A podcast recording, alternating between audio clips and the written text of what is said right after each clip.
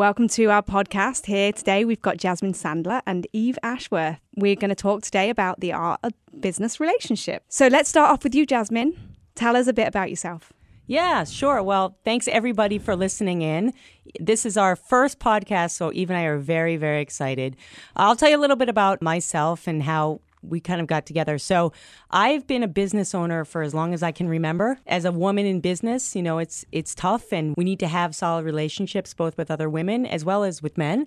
I come from a, a corporate background. I actually was with IBM for about 7 years as well as Young and Rubicam, so very large companies. Mm-hmm. So I've worked on both sides, both being a business owner, running an agency for the last 12 years, a social media and PR agency, as well as coming from a corporate background. So these days I do keynote speaking, I train companies in social media, and I work one on one with executives helping them to identify and build their brands online. Great. Well, Jasmine, you came with a massive amount of experience. My background is I started a business with my husband about 12 to 13 years ago. We have a team of nine professionals that we focus mostly on traditional and digital marketing. Traditional in the ways of print pieces, and then we also do websites and we market websites too. And so we were both out there looking to start a relationship and some strategic alliance that would allow our businesses to grow. And we found each other. Right, we found each other, and I'd like to a, give a little backdrop to that story. I think Eve and I, right, we're in the same place. We, we're kind of looking out there, both internally and externally, trying to find support. We've both been in business, owner our own business for 12, 15 years, right? Yeah. And we came to the ceiling where we realized that we don't want to be in our businesses, right? We want to be more out there and educating people. So we decided to kind of look outwards and see if we could find support out there. One of the reasons we're doing this podcast is the person that actually introduced us is a man who is a colleague of both of ours that we didn't know each other, who said, you know what, these are both two strong women that have successful backgrounds. To make them even greater, why don't they join forces? And, you know, it's been great. You know, it's it's been uh, you know hard work and getting to know each other, but I think this is why we're here today. Yeah, and I, am a big believer that you know there are many people out there, women and men, that are struggling through the same things. Absolutely, and that's why we're here today is to talk about issues that happen every day in business. And so we talked a little bit about our intro name, which is the art of business uh, relationships. relationships yeah. So we want to make sure that we let you know as listeners why we picked that subject. And so we really based it off of what's happening in today's politics. And here in the US, where we both live, and we are both from New York State, and we both currently live in New York State. But we have realized that there's this terrible divide between men and women, and we, it's shown in the bickering that's been happening between the two candidates in for the US presidency and we wanted to talk a little bit about that. Yeah, you know, I just overhear people, right, in my personal life talking about politics and then I try to get involved and at the same time step away from discussions on politics when it comes to business, right? You know, it's like a Maury Povich show these days. I think it's hilarious, or Jerry Springer, or whatever the hell you want to call it, yeah. right? It's like they're fighting like cats and dogs. Absolutely. And it's comical, but what is that saying about our country? We kind of look like a joke and we look like we're divided. And we're not divided. And we're I think not, as not. a people. Yep. As a people, we're not divided. We work together.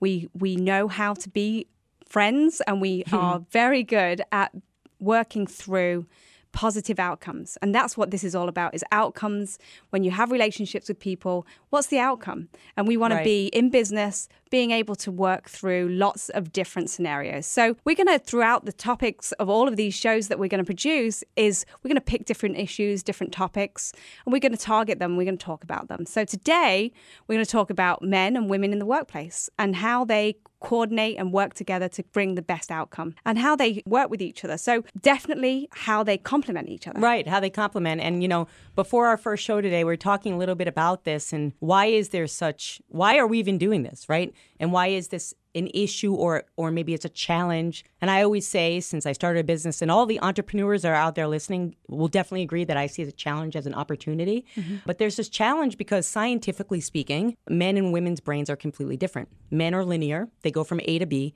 and women go from A, B, C, D, E, F, G, all the way to Z in the way that they problem solve. So when you have men and women working together, you have one person going in one quick direction and another person think, thinking through the process, right? So that could be seen as possibly troubling. However, men and women can really, really help each other get through problems and think outside the box. So, just in our own experiences, Eve and I were kind of talking before the show, if we didn't have help from men and men didn't have help from us, we couldn't grow in our businesses. Yeah. It's really, really important that you actually have both brains thinking to think through complex problems, right? Yep. Yep. So I have a couple of linear thoughts that I have been working on as business strategies to be able to create new markets for our own business. We've been working with traditional, we've been working with digital, and we've also been working towards a product so that we can license that product and money, there's a stream of revenue coming into our business that we're not necessarily working for, but we've done all that background work. It has been such a challenge as a woman to stay on course mm. because every single time we have a client that picks up one of our product lines, I think, oh, wow, let's go in that direction, let's go that right. tandem. And my husband has always been say, as my business partner, has always said, keep to the track. Let's stay to the to the plan. Let's stay to the strategy. And I feel as though we've complemented each other in in that way. How does that work in corporate business, and what is your experience in in corporate business relationships?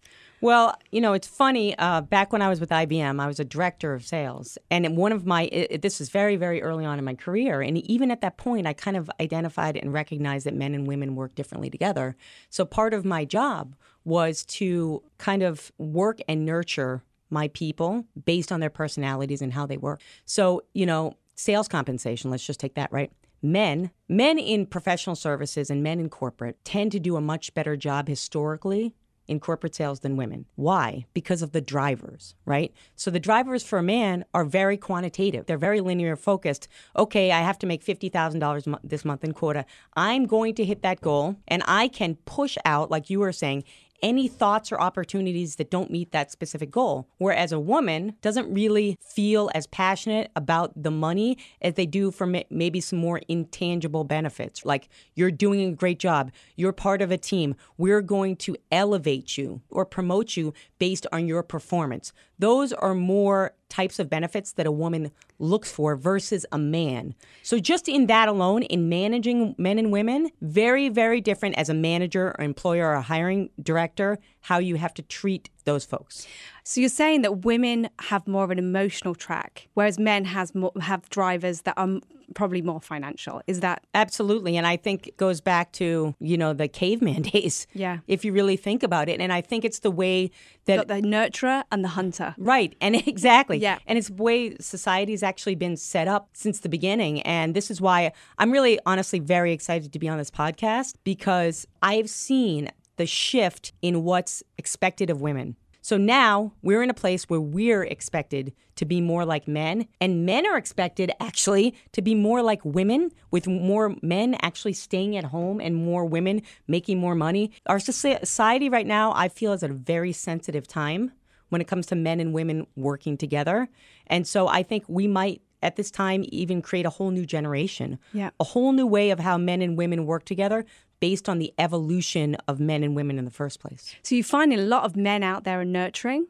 Absolutely. And they're raising the children and the women are in the corporate yep. in the corporate focus careers, making sure that they bring in the money to support yep. the family, which has been really great. And then you've got families that are you know, women, two women making a family, and you've got two men making a family. There's every family is made up of different people and different situations, and that's what's great about the society that we live in, that we've embraced all of these different societies and different um, ways of, of working together. And so this podcast is going to talk about how we can work together. So, uh, one thing I just wanted to point out that I personally think is interesting, I don't know what you think, is that men now are getting time off when their wives or girlfriends or whatever, when they get pregnant you know, when they have a baby. Men are getting more time off now by clients that I work with, major corporations. Very interesting to me. Yeah. I mean, that shows that everything is really changing. Yeah. Right? Yeah. And now that's something that in Europe has been a steadfast thing, an opportunity for men to take off up to six months. I think it's in Norway they can take up to six months off when their ch- when their wife has a baby. Wow. That they call it family time. So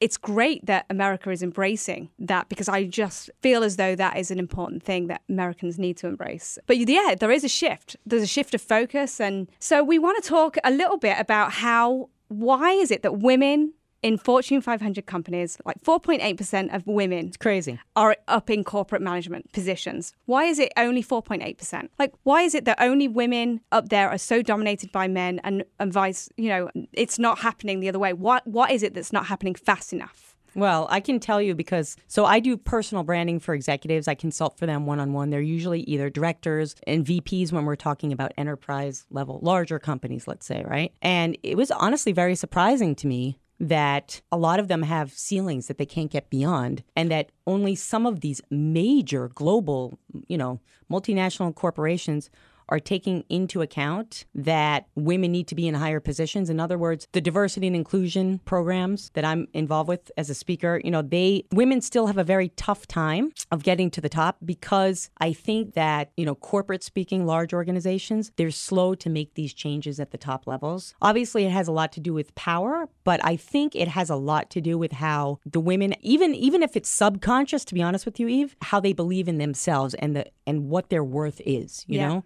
Because in corporate they have so many influencers around them maybe subtly saying you're not the right person to be the ceo of this company. But when you're someone like you and i and working together we are much more flexible and adaptable because we're smaller. Mm-hmm. So we can think that way in a lot of the consulting work that i do i help women get to bigger levels or find their own niches a lot of them will leave their companies and i think it has everything to do with confidence So it's important that we focus on how we feel about ourselves as women. yes 100% and really make a change within ourselves that we can have a goal and work towards it. And when we do put a goal forward, we need to stick to it. And that gives us confidence. I found that in many different th- aspects of my life. I can I can actually make a goal for myself and when I stick to it, I feel so much better about myself. And men do that. Men will You're have a goal, they'll really work towards it, and they'll make sure that it's complete and achieved before they move on to the next thing. And so, step by step, it's really important that we take aspects of each other and work towards a greater whole because, you know, we are not separate. We're all working for one whole, and that is to, you know, have better communities, have better working experiences. And so this is this is a great arena as a podcast to be able to talk about these issues. So great. How do we complement each other as men and women? Oh, I think in a number of ways, you know. So my my boyfriend and I actually we do a lot of work together. He's a custom he's an illustrator. So sometimes I'll bring him in on projects. And not only does he see what I'm doing from a different angle like an objective observer, but also as a man, he kind of cuts to the chase on things that I might be struggling with, you know, because my mind is going in circles. A lot of women, right, we think too much and we find opportunities want to grab at all of them. Whereas having a man there, he can almost be like they say, it can be the rock. But it really, to me, what that means is a person that can give you that objective point of view, you know, and um, from a very factual standpoint. He might just be looking at the facts where a woman is leading with her emotions and vice versa. In all of my life, in all the, you know, work environments I've been in, in relationships, friends or whatever with men, what I've seen is that a woman can really take a man to the next level can really really help because i think we each have our issues and challenges. And i think with a man the issue and challenge is like you said eve hitting goals and being linear. So they can't a lot of times think about other opportunities or new things or you know the way that i look at it from a visual perspective although we're on a podcast is color versus black and white. That's the way i look at it. A man can give you the black and white right? There's no gray and a woman can come in with a color and make something more beautiful and more opportunistic. And I've seen it complemented everywhere. Yeah. Opportunistic is a real key word there because I'm very driven. And I find in many relationships that I view and see, you find one that's very driven and maybe a risk taker. I'm the risk taker in our relationship. too. right? Yep. So it may be that this opportunity for a project opportunity might come in. And I say to my husband, you know, hey, let's take the job, let's charge him half of our rate, and let's take some of the some of the cut of the business. Let's ask him for profits. And it's worked. We've taken this real profit approach and it's allowed us to build the business faster than probably what we would have if we'd just done this traditional business model, which is everybody pay the same amount and uh, we'll we'll see how it works out. But when you partner with your husband, you partner with new opportunities that come into your business. You know, you offer your company a line of revenue that you probably wouldn't get. Whereas my husband would never have taken that opportunity. He would never have said, "No, I'm, I'm willing to take half the rate for the web developer to build that product out and take profits in that company. And we've we've done it with many clients. Right now we're in a relationship with a client where they are a huge organization that sells a massive amount of content that they generate constantly. And in in in this particular case, it's content driven for um, recipes, and they're really known for how well they are with uh, recipes. And so we're able to develop this relationship with them where we would never have Isaac would never have done it on his own. Develop this relationship where we're going out marketing their content and taking a cut of the profits. So it works both ways, and it's great to have that traditional stalwart who stays to the course who makes sure and will stay till three o'clock in the morning to get all those traditional projects that are on deadline that people are paying for. So there's multiple ways of doing business today. And I think that that's what's really wonderful about working men and women together is that they offer so much and bring so much to the table. Yeah. One thing that I wanted to point out, you know, on the on I think two things I just wanted to point out. One is, you know, so I I work with very large, you know, million billion dollar companies and specifically with their executive groups in whether it's it's training or coaching consulting, right? And what I've found with the organizations that I really think are role models for what we're talking about is they have stewards, they have men that are directly involved with any women's initiatives that go on internally. And I think that that's for larger organizations, it's very, very, very important that men and women align on certain objectives like that so that those things don't get lost. So it's not just that women need to empower themselves and be confident, it's actually equally as important at the corporate level that men are involved with D&I, you know, women's leadership you know it's it's very interesting to me that they're still coined women's initiatives when it's actually men and women that make them work. If it were just women honestly it wouldn't work. And it, they were just men's initiatives it wouldn't work either.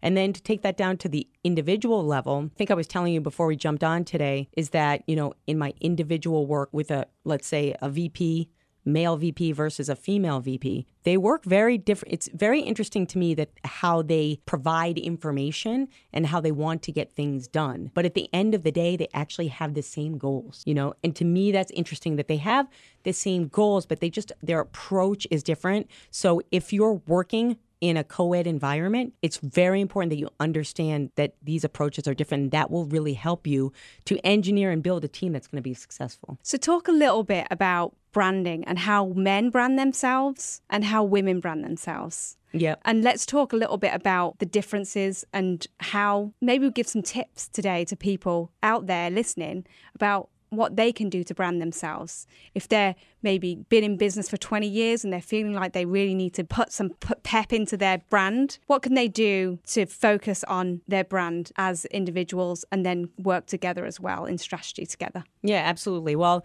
the first thing that any woman would have to do, whether it's a man or a woman, is identify and commit to goals. That's really seriously number one. So, what is it? So, I, I mean, I have written books and I have courses on my website and I do training, da, da, da, but it always starts with the goal. It's not that every shoe fits the same person, right? Mm-hmm. So, what is what is your goal? You know, do you want to leave a company to start your own business? Do you want to get a promotion? A lot of people that I come across in my talks are looking to advance their careers. And a lot of people are just trying to figure out what the hell they should do in life. I think everybody is. Right. And so that's the starting point. Number one tip is to kind of look inward and to ask yourself, where is it that I have my strengths and where do I want to focus? And what's realistic and what can I go for? And in that itself, men and women differ because women, I think, have more doubts because they talk a lot to themselves. Where men's decisions might be easier, but men also hold back. So when I work with my male clients, they hold back a lot unless they're clear driver successful folks. They hold back a lot because they think that they should come with answers, where women are more open to ask questions. And I think both people need to ask questions. So, you know, you got to start with that goal. And if you don't know what your goals are or what your strengths are rather,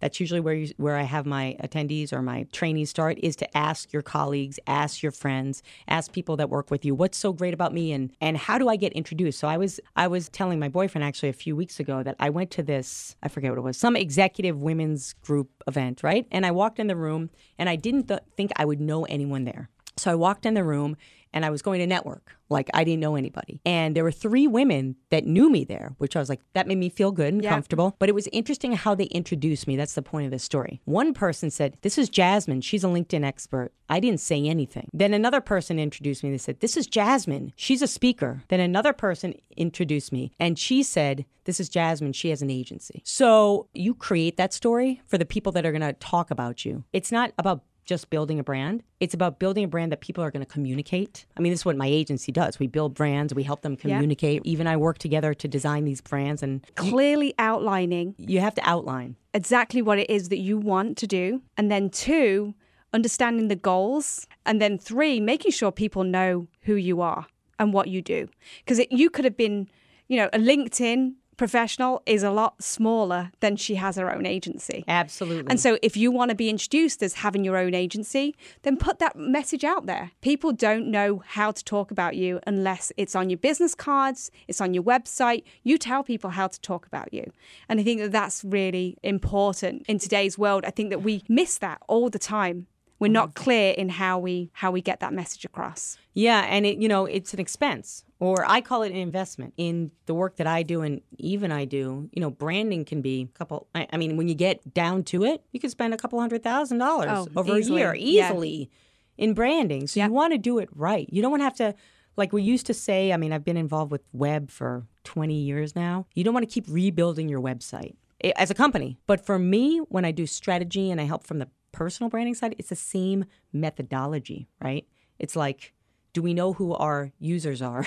do we know who our audience is? Do we know what our message should be? Yeah. And what style do we want in our in terms of our image, in terms of our communication style? Because that's hugely important whether you attract or repel a client. and who are your users who are going to see that and who's going to who's who's going to be on your site and what messaging do you want to project there and building a messaging strategy is number one important. Um, so you can have different platforms for different target audiences.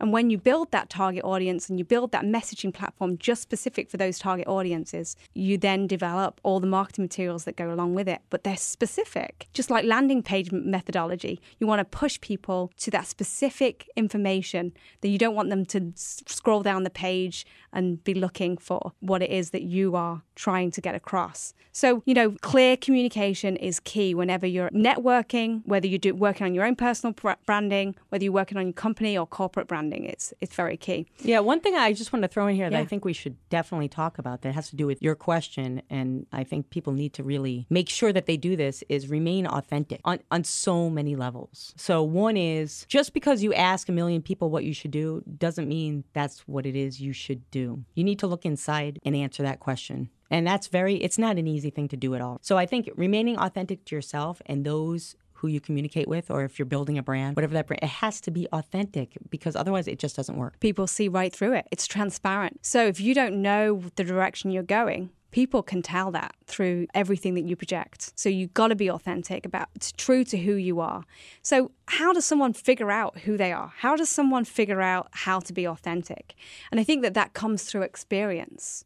And experience sometimes it takes 20 years, sometimes it mm. takes 15 years to get to where you know what you want. I mean, look look at our scenario, for Yeah. example. We're ready to make some real moves in the agency world. And so to do that, we need authenticity. We need to make sure that we know who we are, the direction we're going, and project a clear and focused message. Right. And the other thing is, as Eve and I work together, what's really important is that we let each other do what we're great at. Absolutely. We've sat down how many times now to say, okay, what are who's doing this and why are you doing this and how does it complement each other? And I think the same thing as we're on topic on the theme here is men and women working together. You know, your brand, it's really, really about owning what is authentically truly yours and that you can move forward with. And I agree with you. You know, the other day I saw this video. It was awesome actually on Facebook because, you know, we do social advertising. So anyway, so on Facebook there's it's a story about this guy. I think he's like 85. And as a business owner, I don't know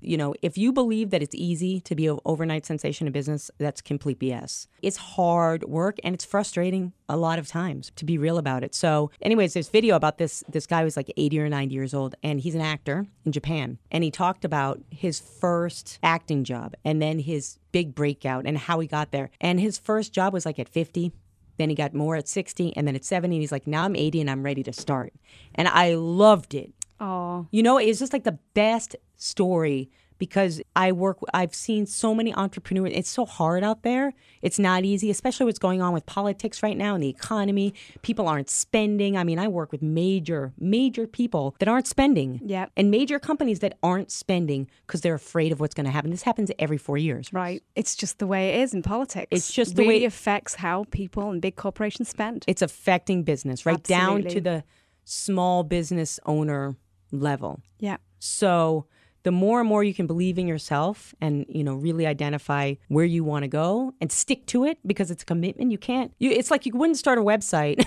and then do a wireframe and say okay the website's done Nope. you know you got to stick to it right So we're picking back up now. We're going to talk about LinkedIn a tiny bit. Um, every day I get emails in regards to LinkedIn, and they always say that I'm getting really noticed, which makes me feel really good about myself. But what does that mean, and where do I co- share content that's both on personal social media and on business? Where is that a hazy line, or is that is there a line drawn in the sand there? Because I would love to know what I should be sharing on both networks. Yeah, sure. So, as you know, Eve, and I always talk about it as a LinkedIn author and trainer and such, you know, LinkedIn is the number one B2B social network. It's been that since it started, and it's evolved like it should have to become more of a social network where it started out initially as a, just a networking Rolodex exchange type of website. So, it still is really the place where you should share professional content. And a lot of LinkedIn members and big advocates of LinkedIn have actually been turned off when people share personal content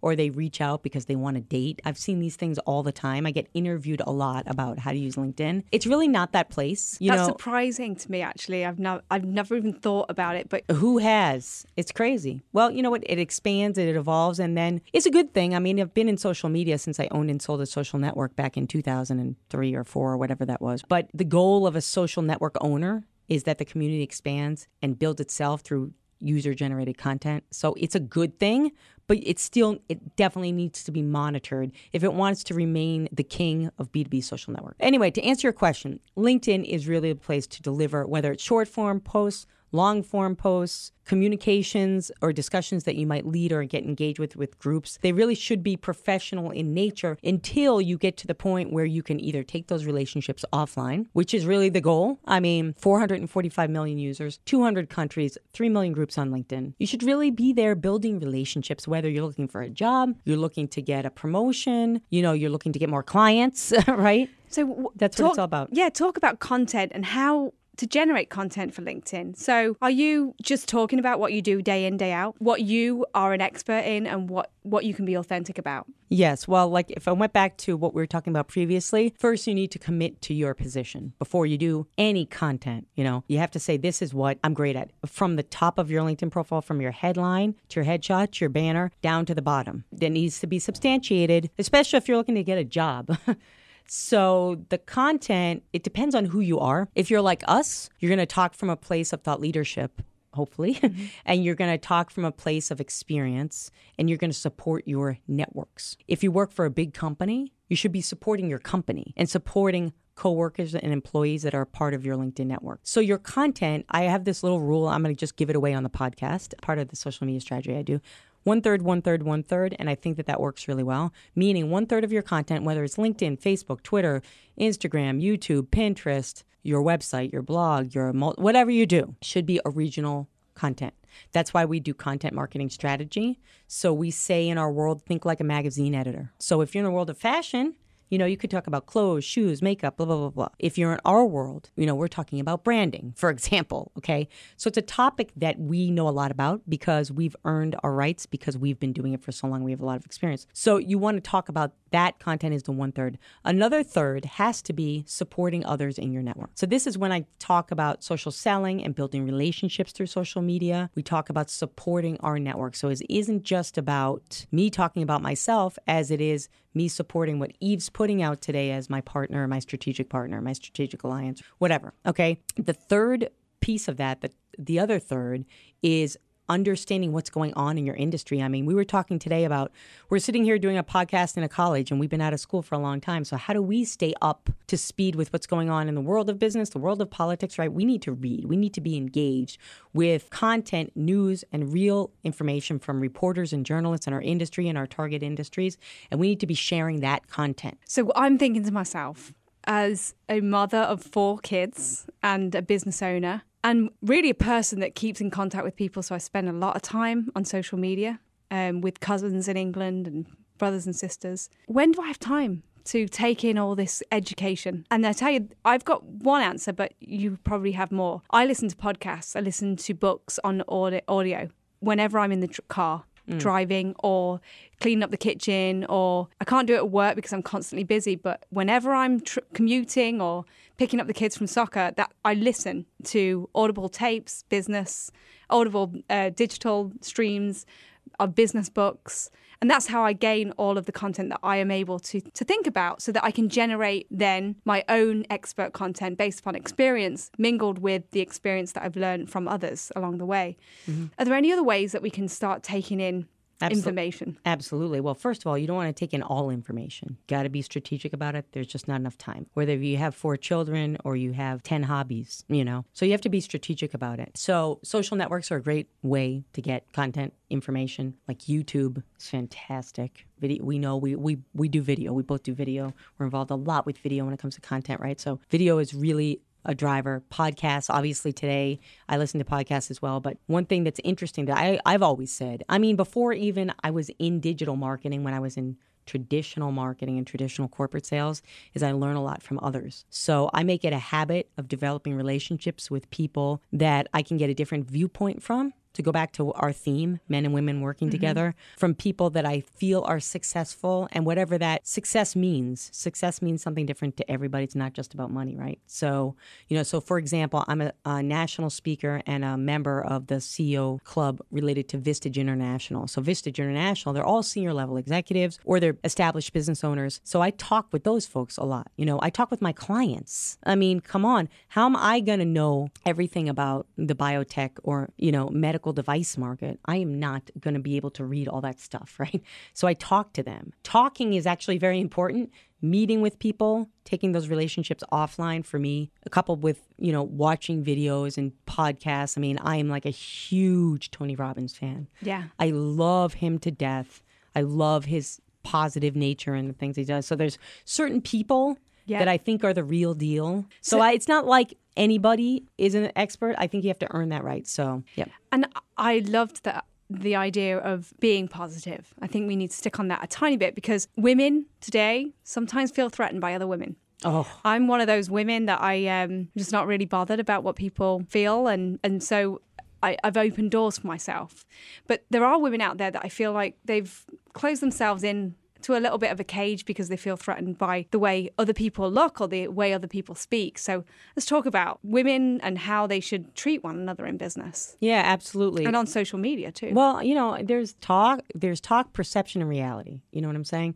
So because I play hockey, I mean, I see it everywhere I go. I play hockey, right? I played on women's teams, I played on men's teams. I see the threat there at the women to women level. In business, I see it all the time. People talk and they say, "We want to support each other. We're having a women's conference. It's a women's conference, women's summit."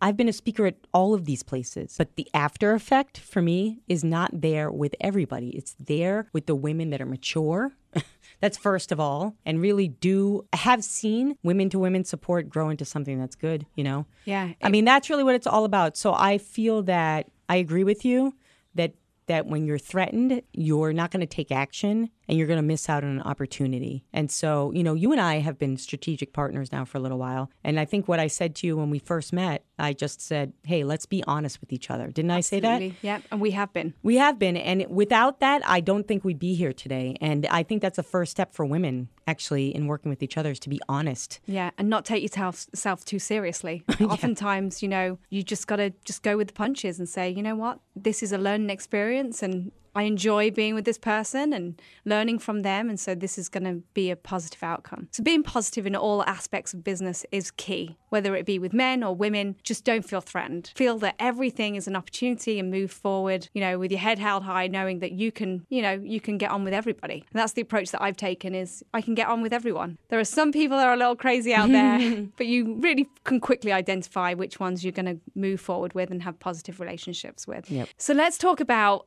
this phrase that I've been hearing a lot of self, selling your selfie. What does that mean and what is it? Well, I was just on CBS with Alex Dennis, and I love Alex Dennis because she's a woman who, just from the first time I spoke with her, and she said, I want to put you on this show, and I started to get to know her. She's a woman that thinks like us. You know what I mean? Yeah. She's very supportive. She's pretty awesome. So, you know, the show was about selling your selfie. There's all these um, companies now that have uh, softwares and products where you can sell your selfie. So you can sell yourself holding up a McDonald's cup or whatever, right? And you get like something for free, or maybe you get a couple of dollars, right? Whatever.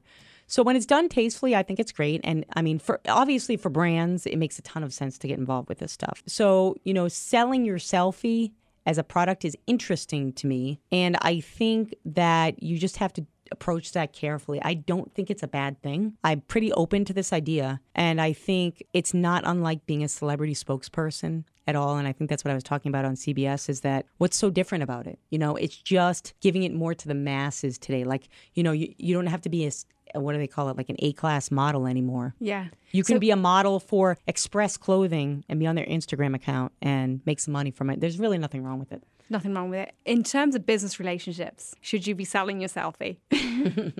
That's funny. Uh, well, I don't know what you mean by that. I'm not selling myself, I'm just but I think you know. Well, for your brand, you know, you should be focusing on your brand and selling the selfie within the brand, within the confines of their own of your brand. Well, you know what I think is interesting is what's gone in the world of speaking and gone on in the world of speaking, right? So I'm a speaker. I do keynote speeches, I do trainings, I do panels. I enjoy speaking a lot, you know? And it used to be, like we were talking about earlier, that there was a price tag for speakers. And speakers were limited as experts. But now, because anybody can really create a brand if they do it right and build themselves up as an expert if they do put in the time, the energy, the effort, and the knowledge. So now it's like this flip flop where sometimes speakers have to pay, or you're out there being a spokesperson for a brand or a company. So I think that that's interesting. I think it's a great opportunity, actually, not just for speakers, but anybody that wants to become a thought leader. So, this idea of selling yourself the way that I think about it in the context of what I do for a living is hmm, that's an interesting idea for maybe my clients that want to become thought leaders. How can I position them as a thought leader in one specific topic for one specific industry? And hey, if there's millions of companies within that industry that want to pay my client to put them on a video, let them. You know, it's only going to strengthen their brand. Yeah.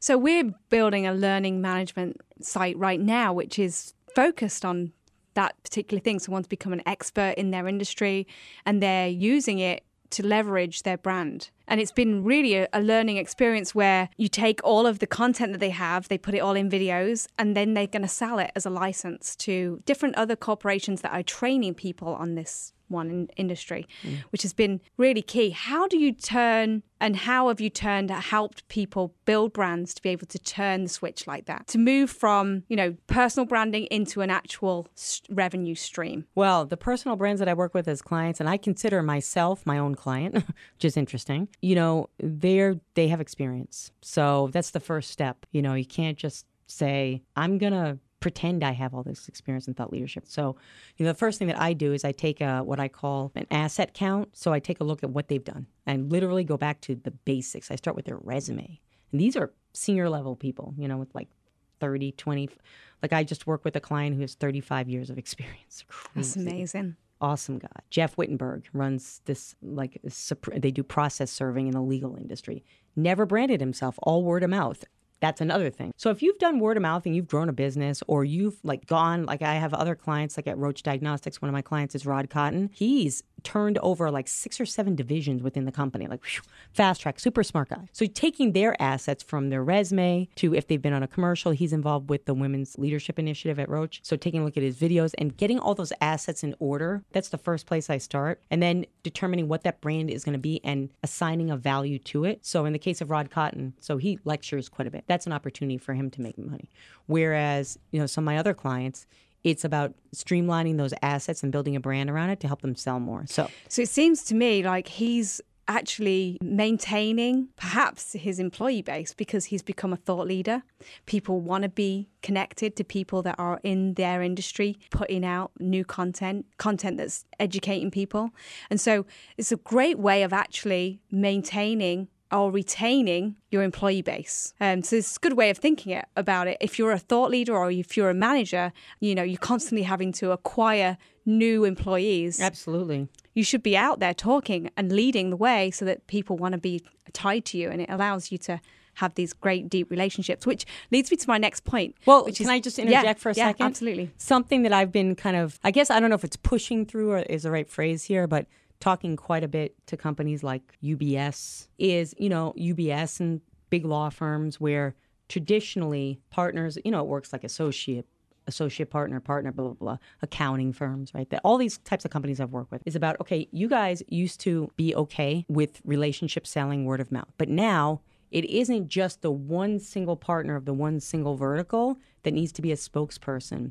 It actually needs to be all the executives. Okay. So what I've been talking a lot about at big with bigger companies at bigger levels is how can you get your executives to be the advocates of the importance of not just developing a strong brand, but protecting the brand. And that ties into protecting the company brand and the company messaging. So it's really important. This is going to happen. You know, hopefully I'll, I'm at the head of it, but. Yep. You, you know, it's very important. This is a movement that's happening. So building your personal brand is intertwined with building your company brand. Yeah, whether you work there or you own it. Yeah. Yeah. And how how have you in your experience built relationships, interdepartmental relationships? How have you used social media to build those relationships and how are you getting people to work as a team even though they may not have anything to do with one another? All of a sudden now through social media, they have these opportunities to reach out and be friends and, and communicate across lines, dividing lines that they've never really crossed before. Yeah, that's right, Eve. I mean, in the, only in the last few years have I seen the training that I do on social recruiting step up. It used to be marketing owned social media. Now, that is not the case. Social media, if you look at it, because I've been in it for so long, has always been a customer service function. So that's the first line of defense for any company that's successful. For me, the companies that are successful in life are McDonald's, JetBlue, Walmart. To me, that's where I want to be with my agency, right? These are companies that understand the importance of real time communication. They understand the importance of all of their employees feeling good about their brand. So that, so then whether they are recruiting new employees online. They're talking about the company in a positive way and its leaders, which is really extremely underline import highlight important. So what I do, I, I do a lot of training. So I will train, I'm generally brought in by marketing mm-hmm. because I do marketing, but it usually then becomes a conversation and a training exercise between marketing and sales, HR and operations because everyone is involved. So there just needs to be, you know, social governance. That's a number one, guidelines set up. And it's not just like the employees there now, but in the future. So there needs to be ongoing training and education. And and that helps a company so much. It helps them with better talent acquisition. It helps them with market share. Just imagine everybody's in love with the company, you know?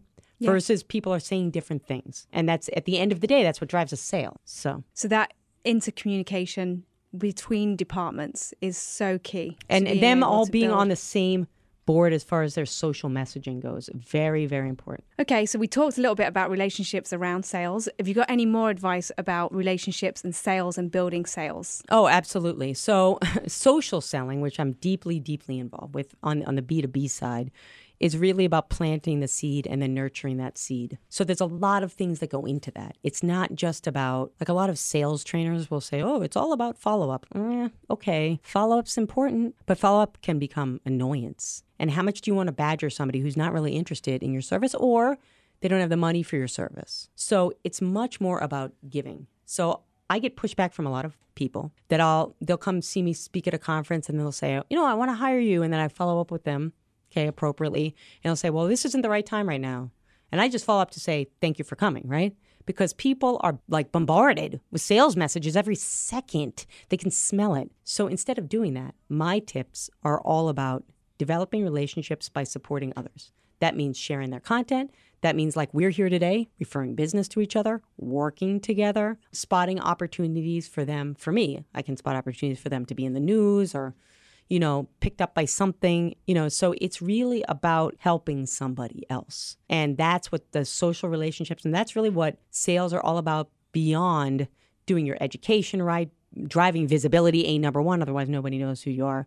But once you drive that visibility and you get that first engagement, it's about continuing on. So I've had I have examples of clients that I started working with, let's say in the last year or two years, that I've known for 10 years as people. Yeah. Do you know what I mean? So you can build a really great sales strategy offline. Absolutely. And then if you don't do anything online, you're really hindering your, your progress. Right? Because no one's going to know who you are. But what I hear is, Jasmine, I've been seeing your stuff for so long. Okay, now I'm ready. And in sales, I'm sure everybody will agree, it's when somebody's ready to buy that's actually the most important thing. Yeah. So you don't waste your time with somebody just continually asking you for free information let's absolutely. Say. so we're gonna we're gonna wrap things up today. I think that it's been an awesome conversation. I think next time i feel almost like we need to delve deeper into social branding a little bit more and maybe come up with some guidelines as to what people should be doing to develop their online sales strategy using social media. I think that's a conversation that we could talk about a little bit more. Yeah. Um, and i think that we also are going to invite new people in. So stay tuned and make sure you um, listen out for Jasmine and Eve. All right, thanks so much for joining us. We appreciate your time tonight. Jasmine, tell us where you can find us next. Yeah, so if you guys loved this podcast today, we're going to continue the conversation on Twitter, hashtag the art of business relationships. And you can follow Eve and I. My Twitter handle is Jasmine underscore Sandler, and Eve's is Ashworth Tweets. So again, that's Jasmine underscore Sandler, and Eve's is Ashworth Tweets. Okay. See you next time. Bye.